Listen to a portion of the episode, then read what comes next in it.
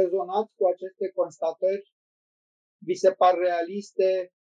le-ați simțit în propria companie într-un fel sau altul? Uh, uite, dacă tot Mihaela e mai curajoasă, a prins curaj, uh, ne mai spune că de multe ori nu există o comunicare între nevoia managerilor de departamente și HR. Așa e. Și eu uh, cred uh, tot așa. Comunicarea este cauza principală la toate aceste minusuri. Bună ziua, Claudia Iacu sunt de la compania Optibelt. Mi s-a părut foarte interesantă prezentarea pe care ați făcut până acum și punctele pe care le-ați atins. Uh, din experiența pe care am avut-o până acum, rezonez 100% tot ce ați menționat. Din contră, am aflat și câteva informații noi care sper și pe viitor să fie utile în uh, modul de abordare al uh, trainingurilor și al uh, proiectelor și al follow-up-urilor care ar trebui implementate în relația cu furnizorii de training. Excelent. Uh, observație. Toate aceste motive cred că se regăsesc mai mult sau mai puțin în unele sau altele din companiile în care eu am fost, ca și cauze care uh, duc la rezultatele uh, slabe ale programelor de instruire. Uh, cred că la nivel, la nivel național, la nivel general, se cuvine și este valabilă o constatare și este foarte vizibilă oriunde te-ai uita Uh, cred că România în momentul ăsta are o lipsă teribilă de ceea ce numim leadership. Uh, fără să facem politică, dar dacă ne uităm uh, din, din fruntea țării în jos, să mă ierte Dumnezeu, eu nu văd niciun lider. Suntem, nu știu, nu văd lideri. Și în companii, vă mărturisesc, foarte puțin lideri am văzut. Foarte puțin, foarte puțin cred că lipsește, lipsește această componentă uh, și cred că ar merita studiată tema și dezvoltate programe de leadership în companii, pentru că uh, oamenii nu oamenii nu înțeleg, nu știu ceea ce e leadership. Mulți confundă leadership-ul cu management am discutat cu manageri care uh, îmi spuneau spre stupoarea mea, domnule, zice, ar fi bine dacă ar angaja și niște lideri. Uh, și uh, confuzia acelor oameni era atât de mare încât ei vedeau lucrurile așa, pe o poziție este angajat un manager și este angajat și un lider, deci o echipă să fie condusă de doi oameni. Acei oameni nu înțelegeau că liderul și managerul trebuie să fie în aceeași persoană, ca la cafea, doi într-unul nu poți să faci decât în situații foarte speciale această dualitate, această separare. Da? Deci, cred că asta este un, un motiv foarte, foarte important. Și, bineînțeles, lipsa de automotivare. Dacă eu, ca manager, funcționez cumva din inerție și nu mă gândesc decât să-mi iau salariul și să, nu știu, să se termine ziua și mai vedea am o mare problemă și compania cu prezența mea acolo are de asemenea o mare problemă. Acolo unde lipsește automotivarea, sigur că și motivarea are și are rostul ei venind din partea companiei și lucrul ăsta se întâmplă și cel mai natural lucru când nu se întâmplă este pentru un manager, nu, dacă nu e mulțumit, să-și expună răspicat nemulțumirile sau să părăsească compania. Din păcate, foarte mult rămân acolo inerție din diverse alte motive și după o viață nefericită aduc nefericire și în și așa mai departe. Sunt situații și situații. Uh, am întâlnit de asemenea situații în care uh, am fost uh, prin colaborarea cu diverse companii pe care o am în zona de cursuri, am fost trimis, să zicem așa, sau da, să țin un curs de negociere și am constatat cu stupoare că oamenii de acolo au nevoie de vânzări, de fapt sau invers. Adică, uh, apropo de identificarea precară, uh, superficială a nevoilor de instruire, am întâlnit uh, și astfel de situații. Da? Deci întâlnim, întâlnim diverse, diverse situații. Iată, noi am enunțat aici câteva posibile soluții, dar uh, astea sunt soluții uh, care, pe care hârtia le poate suporta.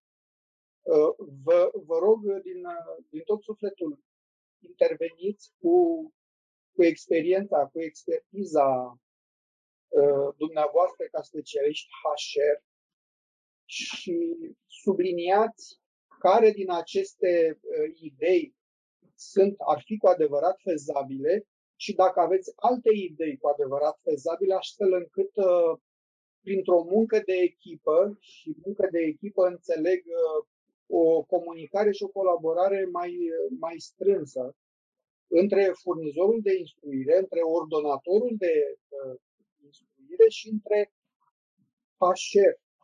Cum ne putem uh, angrena aceste trei entități astfel încât rezultatul să fie unul uh, dezirabil, să fie unul pozitiv, să se vadă că nu a fost o, o cheltuială, ci a fost o investiție care începe să aducă roadă. Uh, Sorin, până când uh, invitații noștri uh, să prindă curaj să ne mai expună câteva idei, uh, eu aș reveni cu următoarea solicitare. Din toată analiza pe care ai făcut-o tu, ai putea sintetiza câteva idei, câteva soluții directe la tema noastră. Cum creștem până la urmă eficiența? Câteva recomandări, ca o sinteză din tot ceea ce ai expus. Da. Uh, o prima recomandare pe care aș face-o și uh, o spun cu, cu toată responsabilitatea ar fi aceea ca niciun program de instruire să nu se încheie fără să pornească într-un uh, timp scurt, însemnând maxim o săptămână, un proiect specific.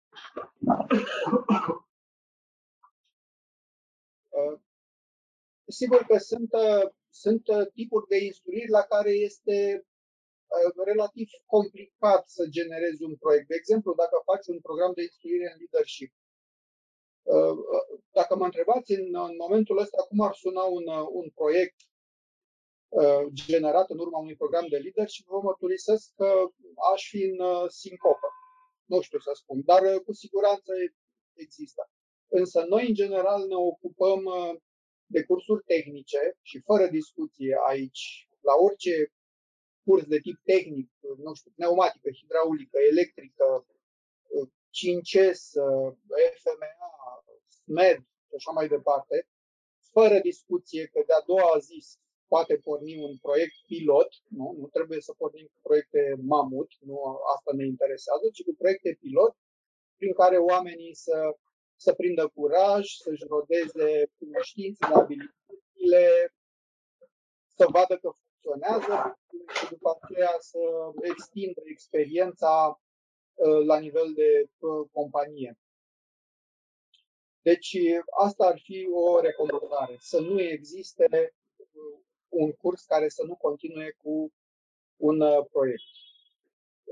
După aceea, acest proiect trebuie gestionat cumva, trebuie păstorit cumva și cred că aici HR-ul ar putea ar putea să, să-și aducă aportul în sensul că există tendința, așa cum ați văzut mai devreme pe un slide, să fie începute niște proiecte care se, se răcesc așa, se lasă baltă. Nu? Că, nu, suntem români și cam știm cum funcționează. Nu, cineva trebuie să stea cu ochiul frumos pe, pe acest proiect și cu raportări, ok, care este stadiul proiectului, de unde am pornit, unde suntem, unde trebuie să ajungem. Deci proiectul trebuie să aibă niște obiective smart, trebuie să fie făcut ca, ca la carte. Repet, Bun, cine e acel cineva? Scuze-mă că te rog. Cine, cine trebuie să fie acel cineva? Managerul de HR, Uh, responsabilul cu instruiri? Uh, nu știu dacă se poate ocupa managerul de HR uh, de toate aceste lucruri. Acum sunt companii în care managerul de HR este, este totul, adică sunt companii în care HR-ul are un singur angajat și atunci e foarte complicat, sau doi. Da? Și atunci nu e foarte simplu, dar să se ocupe, nu înseamnă să stea zi de zi pe acel proiect, pentru că nu poate, nu omenește, nu e posibil să faci asta și nici nu e treaba lui până la urmă. Dar de la caz la caz, vezi, Adelin, fiecare companie are o structură, o organigramă specifică. Și atunci se poate crea la nivel de companie o astfel de structură chiar formală nu? sau semiformală, în care cineva să, să asiste pe, să zicem, managerul sau poate să fie un șef de echipă, un team leader care să genereze proiectul sau să primească responsabilitatea acestui proiect, trebuie să stea uh, cumva alături de el, nu știu, o dată pe săptămână să primească o raportare, uh, să gestioneze niște cereri de resurse. Deci, formulele concrete se stabilesc de la caz la caz. Totul trebuie să fie foarte flexibil și foarte adecvat contextului fiecare, fiecare companie. Nu, nu e o, o singură soluție aici. Ideea este ca să fie mai mult de o persoană responsabilă pentru gestionarea acestui proiect, pentru că altfel apare tentația grozavă Uh, de a o lăsa baltă, pentru că na, nu mă întreabă nimeni de sănătate și eu am alte treburi și priorități și lasă, că cum am mers până acum, putem merge și mai departe, că nu se oprește pământul din rotație, dacă nu termină proiectul. Din păcate... Bun, păi, dar și unde, unde este rolul, sau ce exact trebuie să facă cel de la HR, adică stimații noștri invitați, care ne bucurăm de prezența lor astăzi. Păi e o întrebare foarte... Ce ar trebui să fac eu ca om de HR, da, da, sunt de acord că uh, demararea unui proiect, implementarea, consolidarea unor cunoștințe dobândite în curs și aplicarea lor ca să transform proiectul într-o investiție. Dar concret, ce trebuie să fac eu ca om de HR? Nu pot eu să mă duc să mă ocup strict de proiect. Exact că de multe ori tehnic mă depășește. Corect. Poate. Corect. Uh, e foarte bună întrebarea și chiar și aici eu aș aștepta un răspuns de la, de la invitații noștri, că nu, nu sunt eu în măsură să dictez, domnule, bine, Sorin Stan și dictează uh, obliga- responsabilitățile oamenilor de HR de astăzi, pe bune. Nici vorbă de așa ceva. Nu știu, încerc și eu să, să, să mă gândesc dacă și cum s-ar putea implica, repet, în contextul foarte, foarte nefericit în general, în care e o fluctuație mare de personal care, știm bine, sabotează orice efort de, și de instruire, și de îmbunătățire, și de tot ce vrei, pentru că investești în niște oameni, peste o săptămână îți pleacă, trebuie să o iei de la început, este un, un endless story, da? Deci nu pot eu să ofer pare rău răspuns la întrebarea asta. Uh, poate de asta aștept, așteptam de la dumnealor să, să vină cu niște sugestii, cu niște perspective și să spună, uite, astea sunt limitele, noi putem numai până acolo, putem face asta, dar nu putem face asta. Uh, aminteai mai devreme de responsabil cu instruirea sau uh, Uite, în multe companii sunt responsabili cu îmbunătățirea continuă. Uh, din păcate, în multe companii sunt doar pe hârtie uh, responsabili și nu se întâmplă mai nimic. Dar, iată, acești oameni ar putea să preia, pentru că uh, pot să fie ca niște semințe aceste proiecte care să-i ajute să mențină durația conceptului de îmbunătățire continuă sau să inițieze lucrurile. Pentru că un proiect pilot nu, care se, se generează și se dezvoltă în urma unui curs este, la urma urmei, un proiect de îmbunătățire. Și dacă astăzi fac un astfel de proiect, mâine fac un alt proiect și așa mai departe, iată, sunt în zona de îmbunătățire continuă și acel om își, își împlinește rostul profesional acolo. Da? E, ce ne facem în companiile în care nu există un astfel de om? Părerea mea este că ar trebui creat. Părerea mea este, poate divaghez un pic acum, dar e o altă durere, Uh, nu cred că ar trebui să existe o companie în momentul de față în care să nu existe implementat, măcar la nivel așa de, de sâmbure, conceptul de îmbunătățire continuă, pentru că fără asta suntem, suntem depășiți de evenimente. Din cauza mutațiilor permanente care se petrec în, în economie, în piața concurențială, din cauza avansului tehnologic, a pretențiilor pe bună dreptate pe care clienții uh, le emit, uh, da? și așa mai departe. Deci, încă o dată, acest webinar nu se dorește a fi un transfer unidirecțional de know-how, pentru că, o spun pentru a treia oară, nu deținem adevărul absolut. Am vrea tare mult să auzim și punctul de vedere al specialiștilor în HF care ne ascultă și ne văd acum. Da? Aici sunt doar niște idei. Repet, nu e deloc obligatoriu ca aceste idei să fie fezabile. Nu, nu avem altele mai bune în clipa asta.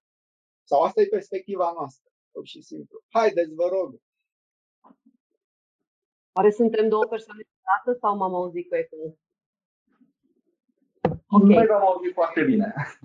Bun, deci din punctul meu de vedere, eu cred, sau cel puțin așteptările pe temele, să zic așa, prezentate și la început, am încurajat prin partea de uh, plan de dezvoltare, ca să zic așa, să vină și angajații cu anumite propuneri în identificarea nevoilor proprii pe care ei le au și cursuri cărora lor le-ar face plăcere să participe, să se dezvolte, să afle mai multe informații. Acum e clar că acea parte de nevoie proprie de dezvoltare este corelată ulterior cu recomandarea managerului sau a liderului sau a șefului, a supervizorului vis-a-vis de viziunea pe care o are asupra departamentului sau a direcției în care vrea să meargă și simte că anumite competențe trebuie dezvoltate.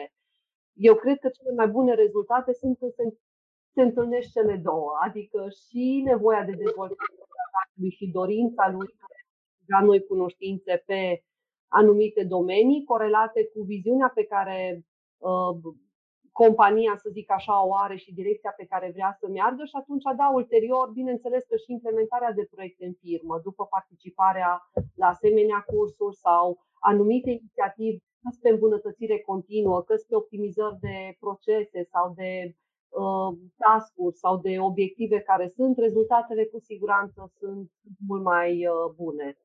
Însă, concluzia finală este că, într-adevăr, într-o fabrică de producție, cea mai mare provocare pe care o avem este timpul. Timpul corelat cu faptul că se pune din ce în ce mai mult accent pe acel echilibru, ca să zic așa, între timp prezent în firmă și viață personală, în care încerci să faci cât mai mult în standardul de 8 ore ceea ce e de făcut, nu să-ți petreci 10 ore, 11 ore, 12 ore într-o fabrică, și în funcție de provocările pe care le are fiecare fabrică, e destul de greu în 8 ore optim să, faci, să participi și la cursuri, să-ți faci munca, mai ales când anumite cursuri vin, pot să aibă rezultate, dar necesită timp, adică au nevoie de, de participanți să fie prezent poate minim 3 zile sau 4 zile pe durata 8 ore, să participe la cele instruiri, ca ulterior să poată să pună în practică ceea ce face. Și eu provocarea cea mai mare o văd în, într-adevăr în identificarea acestui timp. Acum a mai venit și COVID-ul cu provocările lui și uite așa toate deja se, se adună și e puțin mai greu, zic eu, decât era înainte partea asta de, de participare la traininguri și pe urmă de, de identificare de proiecte și de punere în practică. Cam atât. Asta a fost. Bun, care ar fi soluția? Ce am putea face mai bine împreună? Soluția eu o văd așa ca o prioritizare, așa cum ați spus, adică de identifica ceea ce e uh, esențial și important. Iar după ce identificăm uh, ca și competențe, eu zic că este foarte important uh, personalul target, ca să zic așa, în ideea în care chiar dacă ne alegem o anumită chestie, indiferent că vorbim de managementul schimbării sau vorbim de, nu știu, îmbunătățire continuă sau vorbim de chestii tehnice, pe mentenanță sau alte unelte, este foarte greu când într-o firmă se pornește cu uh, mai multe traininguri pe mai multe departamente, mai multe chestii. Poate că prioritar ar fi, așa cum ați spus, nu știu, poate stabilim că avem nevoie de lider, da? Bun, avem nevoie de lider, dar unde avem nevoie de lider? Într-o fabrică de producție, unde e impactul major? Ca să ai liderii respectivi, unde te ajută în așa fel încât să ai cele mai bune rezultate. Între top, începi middle management, începi în producție cu liderii, unde începi să dezvolți acele persoane ca să te asiguri că beneficiul trainingului investit este maxim pentru tine ca și companie. Și atunci poate mai degrabă cu pași mărunți pe segmente mai mici, ca să ajungi la un rezultat final major sau o îmbunătățire majoră în care să simți că, într-adevăr, în companie se simte un impact major în urma participării la acele traininguri. Da. Uh, așa este. Acum, în privința leadership-ului, aș completa următorul lucru. Se simte tot mai multă nevoia distribuirii leadership-ului. Conceptul ăsta apărea un moft acum vreo 10 ani, leadership distribuit, adică am nevoie de lider și acolo pe, pe linia de fabricație printre operatori. Nu este deloc un moft. Dacă pe un anumit nivel ierarhic nu am lideri, se petrece o ruptură. Viziunea care pornește de sus se frânge undeva acolo. Proiectele, inițiativele se frâng acolo nu întâmplător m-am întors aici la aceste grafice. Observați, vă rog, prezența angajaților motivați în echipă. Da. Iată, 90% din cei cu care am discutat au spus am în echipă cel puțin un angajat dedicat și preocupat de îmbunătățiri.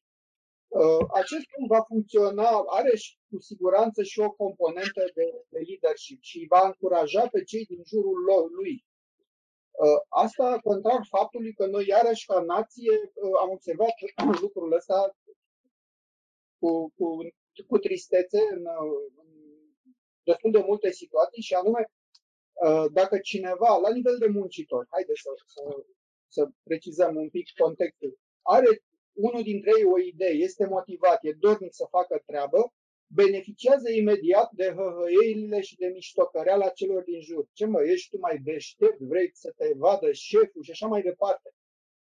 E foarte greu să treci peste această presiune socială la nivel de, de nu știu, de, de job, acolo unde, de loc de muncă, acolo unde te afli. Pentru că decât să intri în gura colegilor și nu, la miștocăreală pe român nu intrece nimeni, nu? Ă, mai bine te conformezi și stai acolo cu minte în banca ta și nu mai vrei să, în ghilimele, să placi șefului. E, cei care reușesc să treacă peste, peste acest obstacol chiar au, uh, demonstrează o tărie morală și demonstrează calități, calități de lider. Dacă acești oameni sunt uh, descoperiți și instruiți un pic, ei pot să facă, pot să facă minuni, pot să tragă după ei uh, și pe ceilalți care sunt Mulți sunt doritori de asemenea să facă lucruri, dar nu îndrăznesc, așteaptă un exemplu, așteaptă, o, așteaptă un, un tren care, în care să se urce și ei. Deci, leadership-ul, care important este. Și să nu ne oprim doar la top management, repet. Trebuie să meargă, să se distribuie până jos. Nu e o treabă simplă, sigur că da. Dar uh, cine se ocupă de asta face parte din zona de dezvoltare chiar personală a oamenilor. Oamenii se descoperă, se redescoperă, văd că pot să facă, capătă încredere în ei, le crește stima de sine, cei din jur văd că se poate și lucrurile încep să se uh, încep să producă sinergie. Sigur, e mai ușor, mult mai ușor de, de făcut, dar uh, cu certitudine se poate face. Exact cum spuneați, cu pași mărunți. Nu putem face de azi pe mâine astfel de lucruri, că nu se poate, dar uh, dacă sunt uh, dacă este, să zicem așa, o strategie, o abordare articulată, coerentă, se poate face. Uh, Un pe care noi am încercat foarte mult să punem accent, am văzut că vorbiți foarte mult de îmbunătățirea continuă. Ăsta este și motivul pentru care noi am preluat dimensiunea de îmbunătățire continuă ca și element sau ca și categorie principală în evaluarea angajaților și am lucrat foarte mult la partea de cultură, în ideea în care parte din întrebările de evaluare se referă la, dăm un exemplu, nu știu, de chestie pe care ai îmbunătățit-o în ultimele șase luni sau în ultimele 12 luni. Pe o parte, iar pe de altă parte, anumite idei care pot demonstra un impact major în fabrică sunt uh, recompensate ulterior chiar și financiar prin aceste două metode am încercat foarte mult să îmbunătățim și să trecem dincolo de exact ce a spus noastră, percepția asta că dacă ai o inițiativă bună sau vrei să schimbi ceva în bine, uh, de fapt vrei să ieși în evidență ca să te vadă nu știu cine. Nu, este, este parte din ceea ce noi trebuie, fiecare din noi trebuie să facă și consider că fiecare la locul lui de muncă, acolo unde îi știe cel mai bine ce poate să îmbunătățească și ce poate să facă. Mult mai bine decât dacă vine cineva din afară, pot fi sugestii, pot fi recomandări, dar eu zic că primul aport este la persoane care face treaba respectivă. Perfect de acord cu dumneavoastră. și ați început să vedeți schimbarea pe această abordare? Da, în fiecare an, cel, nu, nu total, nu 100%, dar îmi ajunge să văd în fiecare echipă când vin una, două persoane care îmi spun că deja fac chestii noi, că au învățat lucruri noi, că au schimbat ceva, că au observat, că au făcut recomandări, din nou, pic cu pic. Îmi ajunge. Un pic acum, un pic data viitoare, încă un pic din altă echipă și încet, încet se, se clădește. Este, da, este o abordare realistă și mă bucur tare mult să aud lucrurile astea.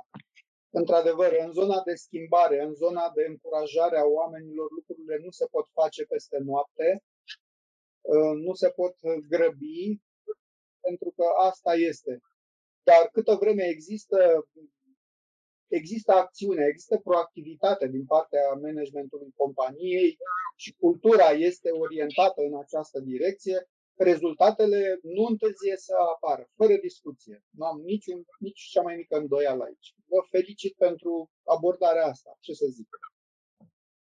Mulțumim. Profitați, mai ales că vine, vine weekendul după asta și puteți medita în liniște la cele discutate aici. Mulțumim încă o dată tuturor participanților și Vă dorim să aveți un weekend liniștit. Weekend minunat, însorit, cu sănătate. Și un început de primăvară așa cum vă doriți.